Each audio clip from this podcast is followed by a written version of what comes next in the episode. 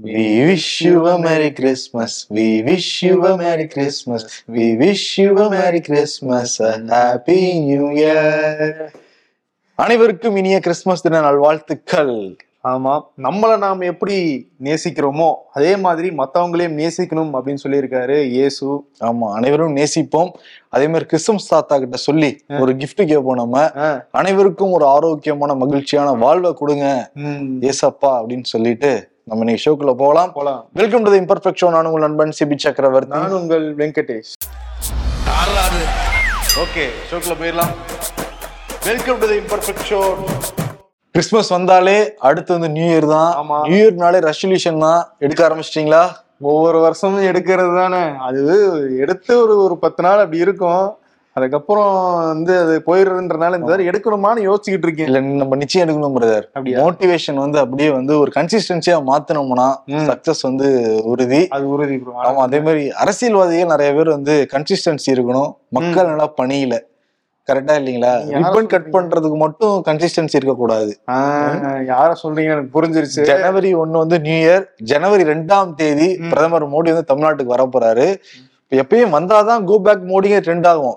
இப்ப அறிவிப்பு வந்த உடனே ட்விட்டர்ல வந்து ட்ரெண்ட் ஆயிடுச்சு கோ பேக் மோடின்ட்டு இது என்ன புதுசா இருக்கே? இல்ல இந்த வருஷம் பாருங்க எப்படி பிறக்குதுன்ட்டு. அதான் எங்க வர்றாருன்னா திருச்சிக்கு வரப்போறாரு. திருச்சியில் வந்து இந்த பன்னாட்டு விமான நிலையம் வந்து கட்டிக்கிட்டு இருந்தாங்க ரெண்டாயிரத்தி பத்தொன்பதுல இருந்து. அதுக்கும் அவர் தான் வந்து தொடங்கி வச்சிருந்தாரு. காணொலி காட்சி மூலமா வந்து தொடங்கி வச்சிருந்தாரு. ரெண்டாயிரத்தி இருபத்தி ஒண்ணுலயே முடிய வேண்டியது. ஆனா வந்து கொரோனா காலம் அதெல்லாம் காலதாமதம் ஏற்பட்டு இப்ப ரெண்டாயிரத்தி இருபத்தி நாலுல ஜனவரி ரெண்டாம் தேதி ஓபன் பண்ண போறாங்க. அறுபதாயிரம் சதுர மீட்டர் வந்து கட்டியிருக்கிறதா வந்து சொல்றாங்க. ஓகே. நேரடியா அங்க வந்து இறங்குறாரு. பாருங்க எவ்வளவு பிரச்சனை நடக்குது.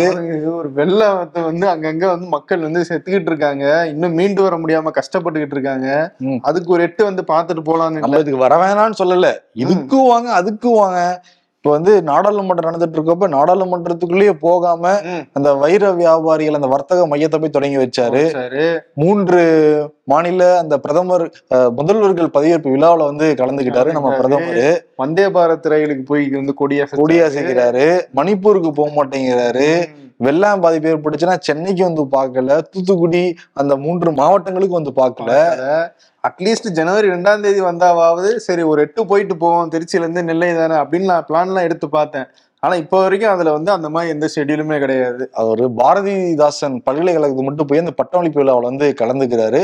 அதுக்கு பதிலாக தான் நிர்மலா சீதா- சீதாராமன் வராங்கல்ல? எல்லாம் கேள்வி கேட்பீங்களே நீங்க? அவங்கதான் பேரிடரே இல்லைன்ட்டாங்க. அப்புறம் வந்து என்ன பார்க்க போறாங்கன்னு தெரியலையே. அதான் நேத்து வந்து பிரதமர் மோடி வந்து ஸ்டாலின் வந்து பேசியிருக்காராம் போன்ல. ஓகே. நிர்மலா சீதாராமன் வருவாங்க அந்த தென் மாவட்டங்களுக்கு அவங்க வந்து ஆய்வு பண்ணுவாங்க அப்படிங்கறத வந்து சொல்லியிருக்காங்க. இப்ப வந்து நிர்மலா சீதாராமன் பேரிடர்லன்னு அறிவிச்சாங்க. இப்ப நேர்ல வந்து பார்த்து என்ன சொல்ல போறாங்கிறது வந்து வந்து உதயநிதி ஸ்டாலின் சொல்றாரு. நாங்க பேரிடர் இருக்குன்னா அவங்க இல்லைன்னாங்க. இப்ப நேர்ல அவங்களே வரட்டும். பார்த்துட்டு தகுந்த ஒரு நிவாரண நிதி எங்களுக்கு கொடுப்பாங்கன்ற நம்பிக்கை இருக்கு அப்படின்னு வந்து உதயநிதி வந்து ஒரு சொல்லியிருக்காரு ஆமா இது என்னன்னா இது ஒரு பெரிய கிளாஸா போய்கிட்டு இருக்கு. யார் அப்பான் வீட்டு காசு அப்படிங்கிறது வந்து கடந்த ஒரு மாசமாவே இது விதை போட்டது யாருன்னா உதயநிதி தான் போட்டாரு. போட்டாரு. ஏன்னா தமிழிசைக்கு கவுண்டர் கொடுக்கறதா சொன்னாரு. அப்படி இப்படியே வந்து வந்து வந்து இப்ப மத்திய அரசு கூட ஒரு மோதல் போக்கு வரைக்கும் போயிருக்கு.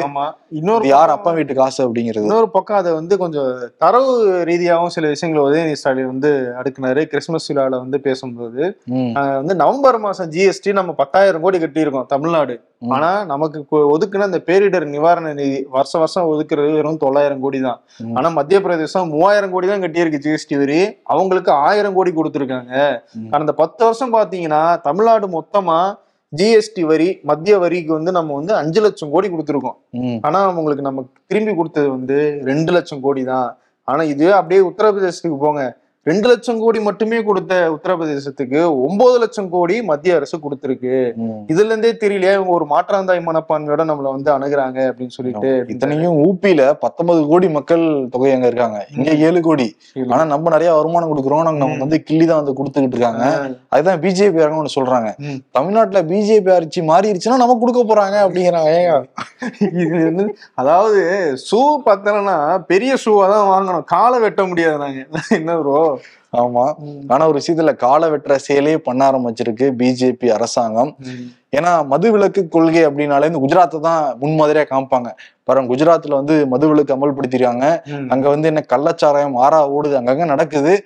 மறுக்கிறதுக்கு இல்ல. ஆனா கடைபிடிச்சிட்டு இருக்காங்களா அறுபத்தி மூன்று ஆண்டுகளாக எல்லாம் பேசிக்கிட்டு இருந்தாங்க. இப்ப அதுக்கு குந்தகம் விளைவிக்கும் ஒரு செயலாக அங்க இருக்கிற மாநில அரசாங்கம் ஒண்ணு பண்ணிருக்காங்க. அங்க வந்து gift city. Gandhi Nagar international finance tech city அப்படிங்கறத ஒன்று உருவாக்கியிருக்காங்க. அதற்காக அந்த பகுதியில மட்டும் மதுவிலக்கு கொள்கையை கைவிடுறாங்களாம் அந்த மாநில அரசு. ஏன்? ஏன்னா இன்டர்நேஷனல் லெவல்ல நம்ம போனோம்னா மதுவிலக்கு அங்க வந்து அமல் இருந்தோம்னா அது இன்டர்நேஷனல் ஒரு தரத்துல இருக்காது அப்படிங்கிறதுக்காக அதை வந்து கைவிடுறாங்க.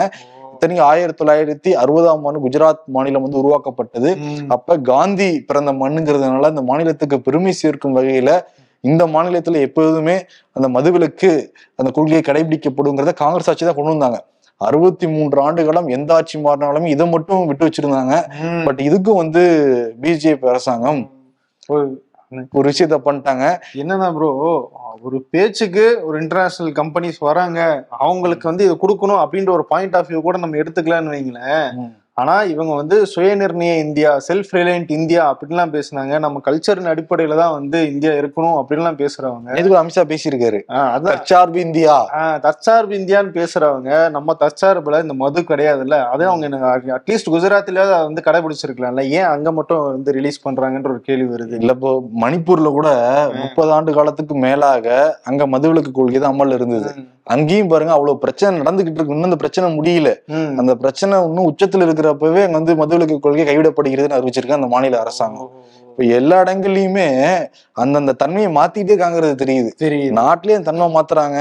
ஒவ்வொரு மாநிலத்தோட தன்மையும் வந்து மாத்துறாங்க. ப்ரோ எப்படி அந்த நிதி வந்து உங்களுக்கு அதிகமா வேணும்னா பாஜக ஆட்சி வேணும்னு சொல்றாங்களோ அதே மாதிரி மதுவையும் சொல்லுவாங்க போல இருக்கு. பாஜக ஆட்சி வந்தா இதெல்லாம் நடக்கும் அப்படின்ற மாதிரி குஜராத்னு பேசும்போது ப்ரோ அங்க ஒரு பெரிய ஒரு நிகழ்வு நடந்திருக்கு. கிட்டத்தட்ட முப்பத்தி ஏழாயிரம் பெண்கள் தங்களுடைய பாரம்பரிய உடை அணிந்து ஒரு நடனம் ஆடி இருக்காங்க அதுக்கு பேரு மகாராஸ் அப்படிங்கிற ஒரு நடனம்.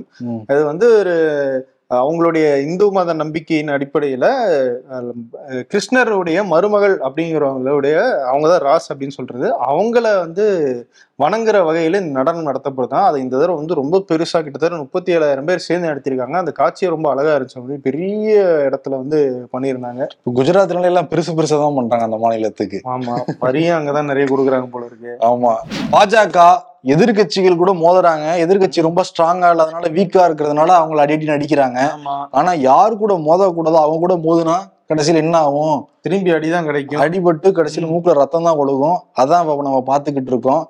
ஏன்னா அந்த மல்யுத்த வீராங்கனை கிட்ட பிஜேபி அரசாங்கம் தொடர்ந்து மோதிக்கிட்டு இருந்தாங்க. அது காரணம் என்னன்னா பிரிஜ் பூஷன் சரண் சிங். அவர் வந்து இந்திய அந்த மல்யுத்த சம்மேளனத்தின் தலைவராக இருந்தாரு. அந்த சமயத்துல வந்து ஒலிம்பிக் தங்கப்பதக்கம் வாங்கிய வீராங்கனைக்கே பாலியல் தொல்லை கொடுத்திருக்காருங்கிறது தான் குற்றச்சாட்டு ஒருத்தருக்கு மட்டும் இல்ல பல பேர் கொடுத்திருக்காங்கிறதுக்காக தான் டெல்லியில ஒரு பெரிய போராட்டமே நடந்து முடிஞ்சது. அவர் அந்த பதவியிலிருந்து இறக்குனாங்க. அப்புறம் டெல்லி காவல்துறை விசாரிக்கிறதா சொல்றாங்க இது விசாரிச்சுட்டே இருக்காங்க. வரைக்கும் எந்த முன்னேற்றமும் கிடையாது. அதுக்கப்புறம் என்ன சொன்னாங்க? மத்திய விளையாட்டு அமைச்சகமே பிரிஜ்பூஷன் சரண் சிங் சம்பந்தமே இல்லாத ஆளதான் நாங்க நியமிப்போம். தேர்தல் நல்லபடியா நடக்கும்னு சொல்லிட்டு அந்த தேர்தல் நடத்தினாங்க. அந்த இந்திய மல்யுத்த சம்மேளனத்தின் அந்த தலைவர் துணைத் தலைவர் அதுக்காக. இப்ப யார் தேர்ந்தெடுக்கப்பட்டிருக்கானா பிரிஜ்பூஷன் சரண் சிங்குடைய கையாள். சஞ்சய் சிங் அப்படிங்கிற ஒரு தேர்ந்தெடுக்கப்பட இன்னும் உக்கரமாயிட்டாங்க அந்த வீரர் வீராங்கனைகள். கரெக்ட் சாக்ஷி மாலிக் வந்து இனிமேட்டு நான் அந்த இதுல இருந்து பாக்ஸிங்ல இருந்து நான் வெளியே போறேன்னு சொல்லிட்டு அவங்க வந்து வெளியே போனாங்க. அழுதுட்டு போற காட்சியெல்லாம் பாக்குறப்ப நான் ரொம்ப பதவியப்பா இருந்துச்சு. குவைட் அப்படிங்கிற அந்த போட்டோ எல்லாம் ரொம்ப வைரல் ஆச்சு. அதற்கு பிறகு பஜ்ரங் புனியா அவர் போய் அந்த பத்மஸ்ரீ அவார்டை பிரதமர் வீட்டு இல்லத்துல கீழே வச்சிட்டாரு.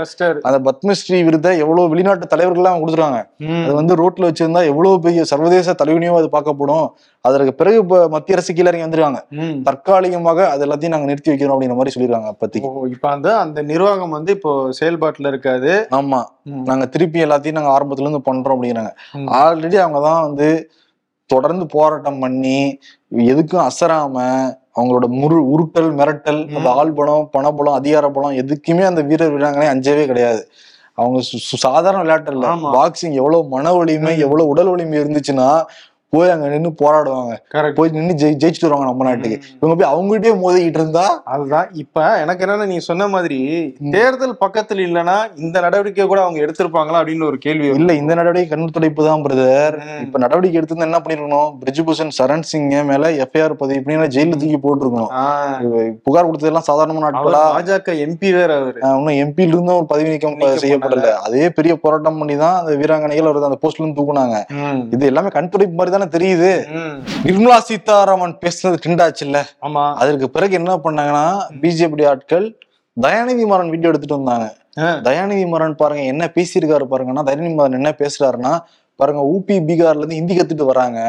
இங்கிலீஷ் தெரிஞ்சதுன்னா ஐடி வேலைக்கு நிறைய சம்பளத்துல மேல மேல போயிட்டு இருக்காங்க. ஆனா ஹிந்தி தெரிஞ்சா என்ன பண்றது?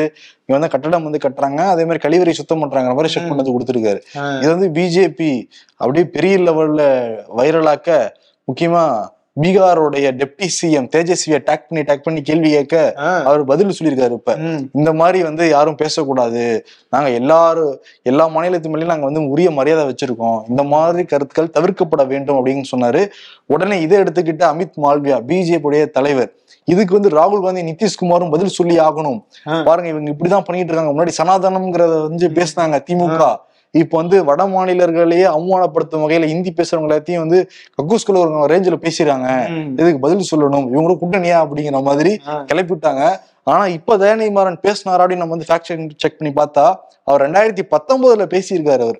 ஆனா எப்ப பேசினாலே இந்த மாதிரி வந்து கருத்துக்கள் தவிர்க்கப்பட வேண்டியதுதான். ஆனா அப்ப பேசியிருக்கணும். ஆனா இப்ப வந்து எடுத்துட்டு வந்து பிரச்சனை பண்ணிட்டு சொன்ன ஒரு விஷயம் அதுதான். நீங்க சமூக நீதின்லாம் பேசுற தமிழ்நாட்டுல இருந்து ஒரு திமுக இருந்து ஒருத்தர் இப்படி பேசுவாரு நாங்க எதிர்பார்க்கல அப்படின்னு சொல்லிட்டு தேஜஸ்வி சொல்லியிருந்தாரு.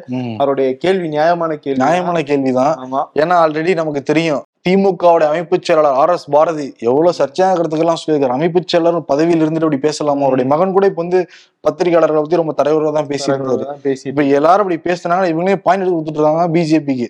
அவங்களா எப்படா பாயிண்ட் கிடைக்கணும் வேற பாத்துக்கிட்டு இருந்தாங்க பழைய வீடியோக்கெல்லாம் எடுத்துட்டு வர ஆரம்பிச்சிருக்காங்க. முதலமைச்சரோட நிலைமை எப்படி இருக்குன்னா ஒருத்தர் இந்த கதவுக்குள்ள பூட்டி விட்டு இப்படி திரும்பிடுறதுக்குள்ள அவர் அந்த பக்கம் கதவு வழியா வெளியே வந்துடுறாருன்ற மாதிரி இங்க ஆரம்பிச்சா இங்க இன்னொருத்தர் பேசுறாரு இங்க பேசுனா அங்க ஒருத்தர் பேசுறாரு. அது பழைய வீடியோவா இருந்தாலும் இப்ப எடுத்து ஷேர் பண்ணி இது பண்ணிட்டு இருக்காங்க. ஆமா. அதுக்கு என்ன இதே நேரத்துல பதிலுக்கு பிஜேபில இருந்து ஒருத்தர் பேசின மாதிரி ஒரு வீடியோ ஒன்று வந்திருக்கு. யாருன்னா தருண் விஜய். அவர் அது உண்மைதான் அவர் பேசுனது. ஆமா. தருண் திருவள்ளுவர் பத்திலாம் வந்து அவர் முன்னாடி பேசி தமிழர் தமிழ்நாட்டுல அவருக்கு ஒரு பிரபலமான பேர் இருந்துச்சு ஒரு காலத்துல. அவர் என்ன சொல்லியிருக்காருன்னா அதுவும் இப்போ வந்த வீடியோ கிடையாது. அது ஒரு ரெண்டு வருஷம் முன்னாடி வந்த வீடியோ. அதுல வந்து ஒரு டிவி நிகழ்ச்சியில அந்த டிபேட்ல வந்து அவர் பேசுறாரு. அப்போ என்ன சொல்றாருன்னா நாங்க வந்து ஆந்திரா தமிழ்நாடு கர்நாடகா இந்த மக்களோட இந்த பிளாக் ஸ்கின் இருக்கிற மக்களோடலாம் நாங்க இருந்துதான் இருக்கோம் அப்படி இருக்கும்போது நாங்க எப்படி நீங்க வந்து ஒரு ரேசிஸ்ட்னு நீங்க சொல்லலாம் அப்படின்னு ஒரு கேள்வி வைக்கிறாரு. அதுவே ரேசிஸ்ட் தான். ஸ்டேட்மெண்ட் ரேசிஸ்ட் ரேசிஸ்டே இல்லைன்ட்டு அது ஒரு ரேசிஸ்ட் எக்ஸாம்பிளா அவர் சொல்றாரு பாத்தீங்களா? இந்த படம்னா கருப்பர்களா அதுதான் அந்த அந்த மென்டாலிட்டி பாத்தீங்களா உங்களுக்கு So, இந்த மாதிரி மாறி மாறி எடுத்து போட்டு அடிச்சுக்கிட்டு இருக்காங்க. ஆக மொத்தத்துல ரெண்டு தெய்வங்களும் உண்மையை பேசிக்கிட்டு இருக்காங்க. ஓகே உண்மை பேசுறோம்னு மக்கள்கிட்ட போய் வந்து சேரட்டும். இன்னொரு பக்கம் தமிழிசை சவுந்தரராஜன் இருக்காங்களே ஆமா. ரெண்டு மாநில ஆளுநரா இருந்தா கூட அவங்க ஃபுல் ஃபோக்கஸ் எப்பயுமே எங்க வச்சிருப்பாங்க? தமிழ்நாட்டுல வச்சிருப்பாங்க. இது வந்து திராவிட மாடல் கிடையாது அவங்க தெற்கே தன் கையில வச்சிருக்கணும்னு நினைக்கிறாங்க போல இருக்கு திண்டாடு மாடல். இவங்க வந்து சென்னை வெள்ள பாதிப்பை முறையா கையாண்டோம் மீண்டு மீட்டு கொண்டு வந்துட்டோம்னு முதல்வர் சொல்றாரு. ஆனா சென்னை மக்களே தான் அவங்களுக்குள்ள மீட்டுக்கிட்டாங்க அப்படிங்கிற மாதிரி ஸ்டேட்மெண்ட் கூட ம். சேகரபாபு வந்திருக்காரு. முதல்ல அவங்க கவர்னர் வேலையை மட்டும் நீங்க பாருங்க எக்ஸ்ட்ரா இந்த வேலையை நீங்க பார்க்காதீங்க பிஜேபி செய்தி தொடர்பாளரெல்லாம் நீங்க மாற வேண்டிய அவசியம் கிடையாது. தமிழிசையோட எண்ணமே இந்த வரப்போற மக்களவை தேர்தலை இங்க போட்டியிடணும் அப்படிங்கிறதுக்கு தான். அதான் அப்படி அடி போட்டுட்டு இருக்காங்க அந்த மாதிரி சேகர் பாபு சொல்லியிருக்காரு. வேலையை மட்டும் பாருங்க அப்படிங்கிற மாதிரி டீசெண்டா சொல்லியிருக்காரு சேகர் பாபு. ஆனா அக்கா கேட்க மாட்டாங்க அது ஏன் தெரியல? தமிழ்நாட்டுல மட்டும் வந்து திரும்பி திரும்பி சொல்றாங்க சரி அக்கா இவங்க தான் சரியா கையாளல. நீங்களாவது மத்திய அரசு கூட டைரக்டா பேசக்கூடிய முக்கியமான. பதவியில இருக்கீங்க. கேட்டு வாங்கி கொடுக்கலாம்ல. இதுவும் உங்க ஊர் மக்கள் தான் அவங்க பிறந்து வளர்ந்த அந்த மாவட்டத்து மக்கள் தான் வந்து பாதிக்கப்பட்டு தூத்துக்குடியில தான் போட்டிட்டாங்க வேற. ஆமா. இப்ப தூத்துக்குடியில நீங்க போட்டிட்டீங்க. அப்பதான் கனிமொழி ஜெயிச்சு வந்தாங்க. அதுக்கு பிறகு அவங்க ஆளுநர் பதவியே கிடைச்சது. திருப்பி இந்த மாதிரி எலெக்ஷன்ல நீங்க போட்டிடணும்னு ஆசைப்பட்டீங்கன்னா என்ன பண்ணணும்? தூத்துக்குடிக்கு உடனடியா கூட்டிட்டு வந்திருக்கணும் Nirmala Sitharaman. At least L முருகனாவது கூட்டிட்டு வந்திருக்கணும் ப்ரோ யாருமே இது வரைக்கும் பாக்கல மத்திய குழு மட்டும் ஒருத்தவங்க வந்துட்டு போனாங்க. அந்த குழு என்னாச்சுன்னு தெரியல. ஏதாவது ஒரு ஃபண்டு கொடுத்தீங்களா இது வரைக்கும்? கொடுக்க வேண்டிய நிதியை கொடுத்துட்டு நாங்க மத்திய அரசு கொடுத்துட்டோம் அப்படின்ட்டாங்க. வர வேண்டிய நிதி தான். எக்ஸ்ட்ரா ஒரு பைசா கொடுத்தாங்களா மத்திய இருந்து? இதெல்லாம் அவங்களுக்கு எதுவுமே தெரியாது. ஆனா தமிழ்நாடு அரசு சரியில்லை அப்படின்னு வந்து அதெல்லாம் தெரியும். அதெல்லாம் தெரியும் bro. இதெல்லாம் கேள்வி கேட்டா சீட் அடிக்காம போயிரும்ல?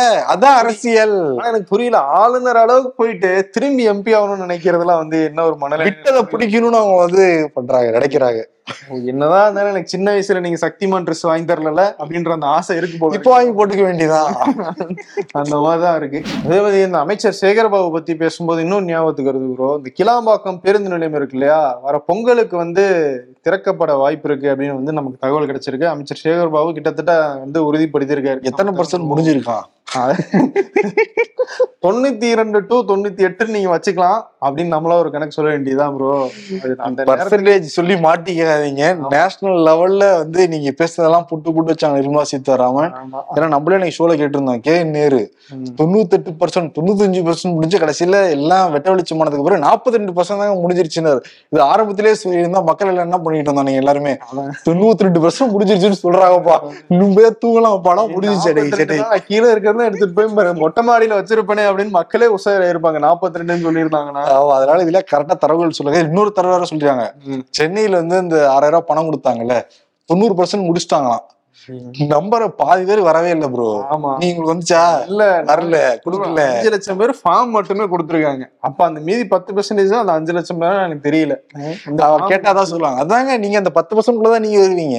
வருண் வருவாரு நம்ம ஆஃபீஸ்ல எல்லாரும் வருவாங்க அதுக்குள்ளார. மக்கள் வருவாங்க அதுக்குள்ளார. இது உங்கள் சொத்து அப்படின்னு மாதிரி நீங்க கேட்டா நீங்க இருக்கீங்க அப்படின்ற மாதிரி எல்லாரையும் சேர்த்துக்குவாங்க போல இருக்கு. ஆமா. நீங்க மேக்ஸ்ல ரொம்ப வீக்கா இருக்கீங்க. பி கேர்ஃபுல் அந்த நம்பர்ஸ் மட்டும். அதான். இன்னொரு விஷயத்துல ரொம்ப உஷாரா இருக்காங்க. இது வந்து ஒரு ஈகோ பிரச்சனையா மாறி இருக்கு. மாநில அரசுக்கும் ஒரு மத்திய அரசுக்கும். நவம்பர் ஒண்ணாம் தேதி அங்கீத் திவாரி அப்படிங்கிற அந்த அமலாக்கத்துறை அதிகாரி இருபது லட்ச ரூபா லஞ்சம் வாங்கினார் அப்படி அப்படின்னு சொல்லிட்டு தமிழ்நாடு லஞ்ச ஒழிப்புத்துறை அவரை கையும் களவுமாக ரெட் ஹேண்டடா வந்து பிடிச்சாங்க. அதற்கு பிறகு மதுரை சிறையில் அடையப்பட்டார் நேற்றோட கமெண்ட்ஸோட டீட்டெயிலாக நானும் ஒரு பேசியிருந்தோம். இப்ப என்னன்னா லஞ்ச ஒழிப்புத்துறை அந்த அமலாக்கத்துறை அலுவலகத்தை ரைட் பண்ண போனாங்கல்ல அப்ப சில அதிகாரிகள் வந்து ரைட் பண்ண விடாம தடுத்தாங்களாம். ம். ஆஹ் லஞ்ச ஒழிப்புத்துறை வந்து மிரட்டுற மாதிரி சில விஷயங்கள்லாம் பண்ணாங்களாம். அதனால லஞ்ச ஒழிப்புத்துறை டிஎஸ்பி என்ன பண்ணிருக்காரு அந்த தல்லாக்குளம் காவல் நிலையத்துல புகார் கொடுத்திருக்காரு. அதன் அடிப்படையில இப்ப அமலாக்கத்துறை அதிகாரிகள் மேல வழக்கு போட்டிருக்காங்க. ஓஹோ. இப்ப என்ன அர்த்தம்? ஸ்டாலினுடைய ஆட்கள் மோடியோட ஆட்கள் மீது வழக்கு போட்டிருக்காங்க. ஈகோ கிளாஸா மாறிக்கிட்டு இருக்கு இந்த விவகாரம். ஓய்ந்துகிட்டு இருக்கு. நீங்க எத்தனை ரைடு விட்டீங்க? ஆனா ஒருத்த ரைட்ல முடிச்ச மாறா அப்படின்னு சொல்லிட்டு எல்லாத்தையும் வந்து திரும்பி பழிக்கு பழி வாங்கிட்டு இருக்காங்கன்னு நினைக்கிறேன். அதே மாதிரி இன்னொரு விஷயம் இந்த கொரோனாவும் பழிக்கு பழிவான் காத்திருக்குன்னு நினைக்கிறேன். ஆமா ப்ரோ அந்த அளவுக்கு நம்ம இது பயப்பட தேவையில்லை. ஆமா. ஜேஎன் ஒன் அப்படின்ற அந்த வேரியன்ட் வந்து இந்தியால வர ஆரம்பிச்சிருச்சு. தமிழகத்துல ஒரு நாலு பேருக்கு வந்து அந்த அறிகுறி இருக்கிறதா வந்து சொல்லியிருக்காங்க. ஆனா இன்னும் வந்து தமிழ்நாடு சுகாதாரத்துறை வந்து இன்னும் அதை உறுதிப்படுத்தல. இன்னும் வந்து சோதனையில தான் இருக்காங்க. அந்த ரிசல்ட் வர இன்னும் ஒரு நாலஞ்சு நாள் ஆகும் வந்துச்சுன்னா தெரியும். அந்த நாலு பேருக்கு மட்டும் அந்த அறிகுறி இருக்குன்றாங்க. ரொம்ப பயப்பட தேவை கிடையாது. வழக்கமா இருக்கிற அந்த கொரோனாவுடைய சிம்டம்ஸ் தொண்டை வலி இருமல் சளி மூக்கு ஒழுகுதல் அதோட சேர்ந்து வயிறு பிரச்சனை வருதுன்றாங்க சில பேருக்கு. இது நார்மல் எல்லாருக்குமே வர்றதுதானே? ஆமா. இந்த மார்கழி மாசம் வந்தா? ஆமா. ரொம்ப இணை நோய்கள் இருக்கிற முதியவர்கள் அவங்க மட்டும் கொஞ்சம் வந்து காசியஸா இருந்தா போதும். மத்தபடி அச்சப்பட தேவையில்லை அப்படின்னு வந்து எல்லாரும் கான்சியஸா இருக்கணும் அவ்வளவுதாங்க ஆமா, எல்லாருமே இருக்கிறது நல்லதுதான். நீங்க சொல்றத பார்த்தா எல்லாருக்குமே சில இன்னைக்கு என்னன்னா ப்ரோ யாரை கேட்டாலும் எனக்கு சளி பிடிச்சிருக்கு காய்ச்சல் வந்திருக்குன்றாங்க ப்ரோ யாருக்கு என்ன வந்துச்சுன்னே தெரியல. ஆனா குடும்ப குடும்பமா எல்லாரும் ஹாஸ்பிட்டல்ல தான் இருக்காங்க. ஆமா இன்னொரு டோஸ் போடணுமாங்கிற கேள்வி வேற இருக்கு. ஆனா மத்திய அரசாங்கம் இன்னொரு டோஸ் எல்லாம் போட தேவை கிடையாது அப்படின்ட்டு இருக்காங்க. அது ஒரு நல்ல ஆறுதல். இல்லாட்டி திருப்பி இன்னொரு ஊசி குத்தணும்னு சொல்லிட்டு கோவிஷீல்டோ கோவேக்சின் அதே மறந்துருப்பாங்க பாதி பேர் இப்ப. நம்ம என்ன குத்தணும் அப்படின்னு. டோஸ் போட்டாலே மறந்துருப்பாங்க ப்ரோ நீங்க நாலாவதுன்றீங்க. ஓ நாலாவது வரைக்கும் இருக்கா அப்படின்னு எனக்கு இப்பதான் தெரியும் நம்ம ரெண்டு டோஸ் தானே போட்டோம். ரெண்டு போட்டோம். நடுவுல மூணாவது எப்ப போட்டாங்கன்னே தெரியலையே. ஒண்ணு போட்டீங்க. அப்புறம் ரெண்டு போட்டீங்க அப்படின்ற மாதிரி கணக்கு பண்ண வேண்டியதா இருக்கு. ஓகே நியூ இயர் வந்தா புத்தாண்டு வந்துச்சுன்னா தை பிறந்தா வழிபுற.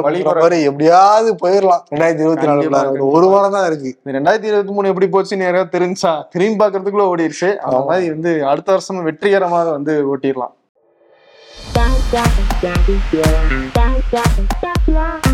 இந்த கிரிக்கெட் வேர்ல்டு கப் ஜெயிச்சப்ப ஆஸ்திரேலியா கிரிக்கெட் வீரர் இந்த வேர்ல்டு கப் மேலே காலை உட்கார்ந்துருந்தாரு. அதுக்கு நிறைய பேர் கோவப்பட்டாங்க இந்தியர்கள். ஆனா வந்து ஐ குவைட் அப்படின்னு சொல்லிட்டு சாக்சி மாலிக் வெளியேறினப்ப அமைதி காத்தாங்க அப்படிங்கறதான் அந்த மீம் ஒரு டாக் படம் போட்டு போட்டிருக்காங்க. சுருக்குன்னு இருக்கு ஆக்சுவலி பன்னெண்டாம் தேதியே வானிலை ஆய்வு மையம் எச்சரிக்கை கொடுத்தது. நிதியமைச்சர் நிர்மலா சீதாராமன். முன்கூட்டியே எச்சரிக்கை கொடுத்ததுன்னு சொல்றீங்களே அப்போ ஏன் திருச்செந்தூர் கோயில ரத்து செய்யல?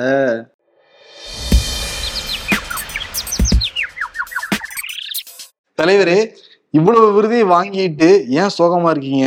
இதெல்லாம் விருது வாங்கியவங்க திருப்பி எங்க வீட்டுல வச்சதுப்பா.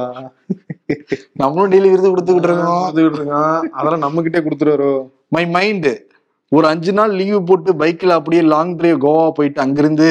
அவட வந்து பேங்க் பேலன்ஸ் கேக்குதான் தம்பி தம்பி தம்பி இமேஜினேஷன்லாம் ஓகே என்ன கொஞ்சம் நினைச்சு பாரு அப்படின்னு கேக்குதான் ம். ஆமா நமக்கு பேங்க் பேலன்ஸும் ஏரண்டு ஏரண்டு வேற எல்லாம் ட்ரிப்புங்கிறாங்க இதோ வந்துட்டேன் ப்ரோ யாருக்கு விருது கொடுக்கலாம்? யாருக்கு கொடுக்கலாம்னா இப்ப திமுகவுக்கு தான் வந்து ரொம்ப பேட் டைமா இருக்கு. ஆமா. அடிமேல் அடி வாங்கிட்டு இருக்காரு முதலமைச்சர் மு க ஸ்டாலின். கரெக்ட் காரணம் என்னன்னா சென்னை வெள்ளத்தை சரியா கையாளல. அப்படின்னு சொல்லிட்டு இருக்கிறப்பயே தென் மாவட்டங்கள் வந்து குரல் இங்கேயும் சரியா கையாளலைங்க கையாளலைங்க அப்படின்னு. ஒரு பக்கம் வந்து வெள்ளம் இவங்க நிதி கேட்டாங்கன்னா அங்கிருந்து தரவலா கொடுக்குறாங்க. சில கேள்விகள் நிர்மலா சீதாராமன் கேட்கறது வந்து இவரு அமைச்சர் பொறுப்புல இருக்க கரெக்டா தரவு சொல்லணுமா சொல்லலையா? நாற்பத்தி ரெண்டு மாத்தினீங்க அப்படின்னு கேக்குறாங்க. அதை போக்கஸ் வச்சுக்கிட்டு இருக்கவே தயநிதி மாறன் வீடியோ ரிலீஸ் ஆகுது. இது இப்படி வந்து நான் ரெஸ்ட் எடுக்கிறதா வேணாமா? என்னை தூங்க விடுவீங்களா வேணாமான்ற மாதிரி இருக்கு பாருங்க. அடுத்த- மைண்ட் அவர் என்ன சொல்றாரு? நீ தூங்க விட மாட்டேங்கிறீங்க அப்படின்னு சொல்றது அதான் இருக்கு. அதனால வந்து மெத்த நீங்க பாடுங்க ப்ரோ அந்த பாட்டு நல்லா இருக்கும் அந்த பாட்டு இருக்குல்ல மெத்த வாங்கின? மெத்த வாங்கல. வாங்கின தூக்கம் நம்ம பாடிடலாம். ஆனா உண்மையாவே அவர் தூங்காத மாதிரி தான் இருக்கு. டயர்டா தான் இருக்காரு. முதலமைச்சர் முகத்திலே ஒரு சோர்வு தெரியுது. அப்படிதான் இருக்காரு போல இருக்கு. மெத்த வாங்கினே தூக்கத்தை வாங்கல. சூப்பர் சிறப்பு. ஓகே ஆக்சுவலி வெங்கட் வந்து ஒரு சிங்கரும் கூட. ஷோ முடிச்சிட்டு ஒரு ரெண்டு பாட்டு பாடுங்க ப்ரோ தனியா பாடுவோம். நன்றி வணக்கம். வணக்கம்.